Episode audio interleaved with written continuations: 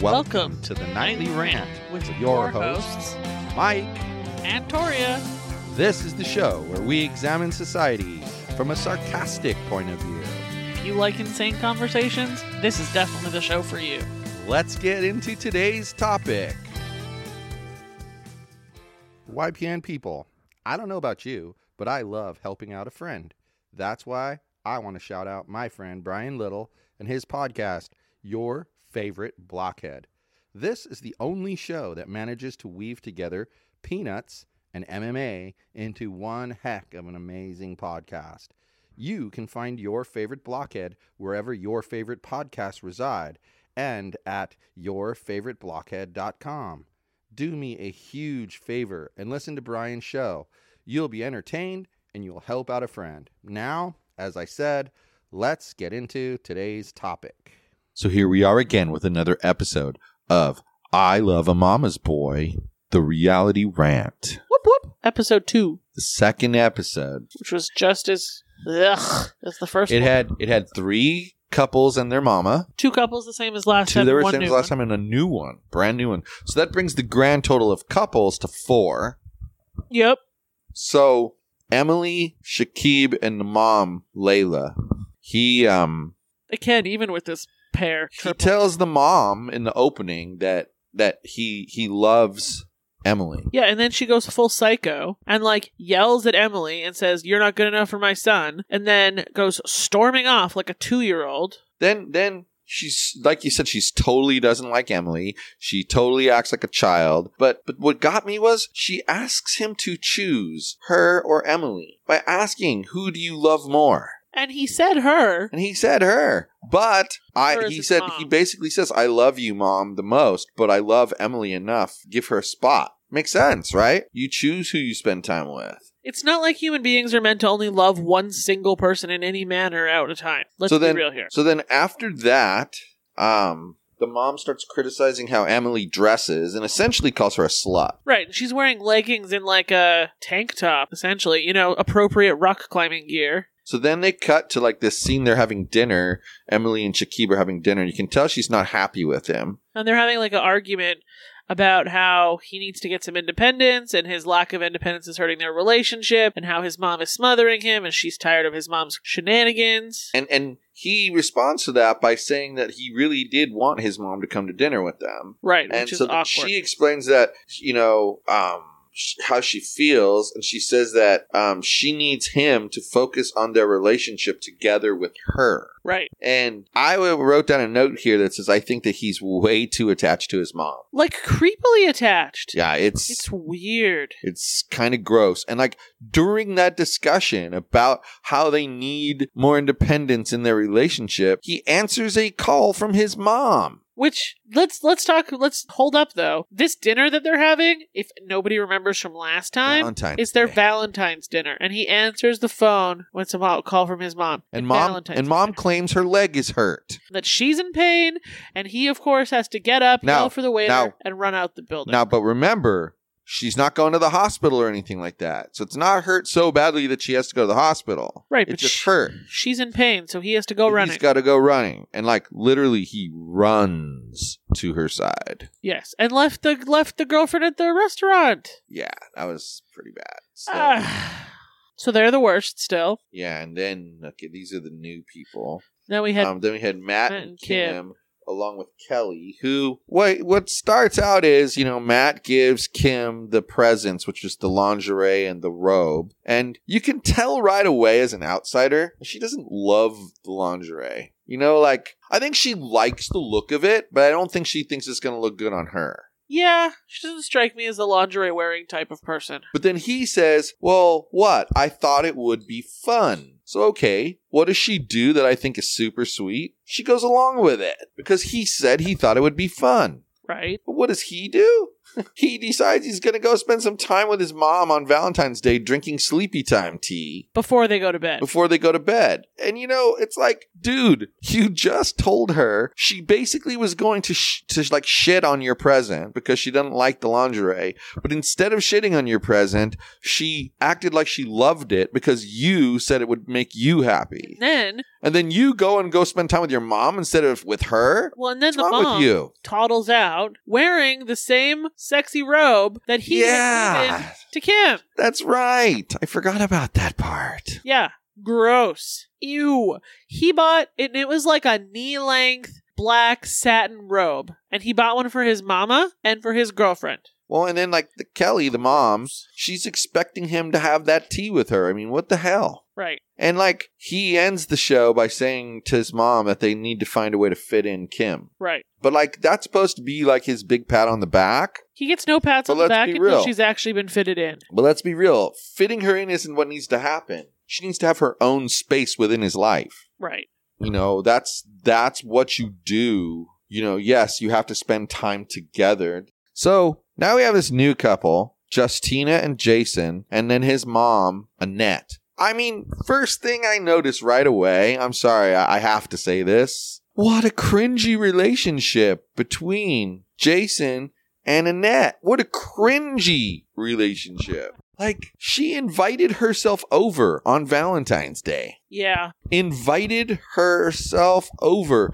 His own sister says that the mom and him have a creepy relationship. Her words. I have to say though, this is the only mom that seems to like their son's significant other. um, agreed. But yeah, they they're just a weird couple. And then they go over to her house for like Saturday dinner, and she's she's made him his favorite mama's meatballs. And then the girlfriend says uh, that she's never made meatballs for him, and then maybe she should learn. And the mom says to her, "Y- "I mean, you could try, but you'll never be able to put as much love into them as I do." Yeah, I have that same quote here. I- I was floored by that because, like, you know, that's an interesting point, though. I think that it is difficult to overcome your own mom's cooking. Period. I don't care who you are, man or woman. I think it's hard to overcome your own mom's cooking. You can match it, and that's what you strive to do, but I think it's hard to overcome it. And so when you meet somebody new, you don't try to compare. You just help them understand what like when you say to us after you when you cook something new for us and you'll say well what did you guys think what could have been better what could it have used more of this could it have used more of that and then you use that feedback to try to make it a little bit better and a little bit better and eventually it's our recipe that we all collectively put in our two cents I finally nailed the chicken casserole. Right, right. But that's the point. It's our recipe. You know, it's like we throw it out there, and unless someone has like severe objections, we let it ride. You know, like, okay, that's a good suggestion. Let's do it. And I think that's the way to handle a, a couple with the mom. Okay. Compromise, man. Then- Compromise. After all of that shit, they're going tux shopping because those two are getting married, Yeah. and the mom insists on being there. Even the sales lady at the tux shop said it's usually just the man and his fiance.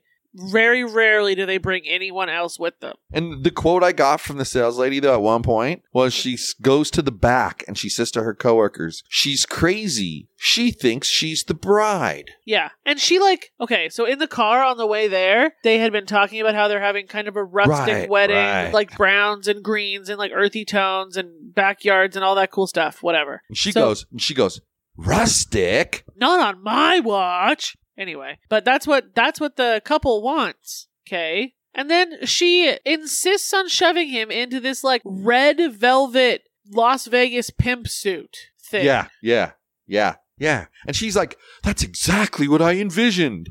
And I mean, he looks like, you know, nerdy McPimpster. He looks like, Colt from 90 Day Fiance, Yeah. especially in that nerd suit. yeah, nerdy McPimpster look. Like this, Yeah. oh, creepy and cringy. Just cringy all the way through to the end cringy. And then she, the fiance, has him put on the one that she likes, and the mom is like, "Well, it looks like what you wear to work every day, looks too much like and it business. looks like an old man suit, and it looks faded." cringy, man. Cringy. Shut up, lady! It's not your wedding. and like he stands there and he like tries to like make a weak defense of the tux And then he looks at mom like, come on, mom, say that that's good enough. But she refuses to. She Right. holds her ground, you know? And like, And that's he the thing. Sided with the mom and went with the ugly red thing, which is going to stick out like a sore thumb. Can't be Their wedding's going to look like a stoplight. it's just weird, you know, like like I can't believe she forced the red on them. Like literally forced the red on them. And then after forcing the red on them, starts making suggestions to the future daughter-in-law about what she should add to her white wedding dress. Yeah. She thought that she thought that the daughter and future daughter-in-law should get a white dress with lace on it that matches the design on his hideous suit jacket. Yeah. Yeah. Disgusting. These people are disgusting. I can't even. I would leave so fast that there would be like no hint that I existed. Sorry. I'm out. It's like I said, you situations like that are very difficult because you're blending two super important people in your life together into like one ish relationship. But it, only can be one ish relationship if everybody respects their role in the relationship. I just think that that's the approach, the approach that works. Right. Right. Yeah. So You know, this episode of the show is just as disturbing as the first one, and it like gives me the heebie-jeebies. Yeah, like It's freaking me out. like they're un- they're the cringy ones they're uncomfortably in love with one another Yeah. like like there was an entire like 30 seconds of her singing i love love love love love you Yeah. like an entire 30 seconds for It was only that. 30 seconds. Well, he plays- felt like five like years. like he plays the guitar and she's singing like I- i'm like what in the hell is this about like that was just the cringe fest. They so far they get my award for the cringiest mom and son combination. Interesting. Well, she does pluck his nose hairs. they are cringy like cringy. He has a dad in the picture. She's not even a single mom. She has other kids. Like he's not even just her only kid. I kind of sort of get it with moms who they're now single for whatever reason either they're divorced or they never had a relationship with the dad and then they have the boy son and they're the only child i can kind of get them being overprotective. But when you have other kids and you have a husband in the picture sharing responsibility what the hell is wrong Yeah. with you? Yeah. like that's It's just got some issues. it's just gross. Like it just is. It's gross. And don't get me wrong. Don't get me wrong. I love my kids to death but then i also love you to death.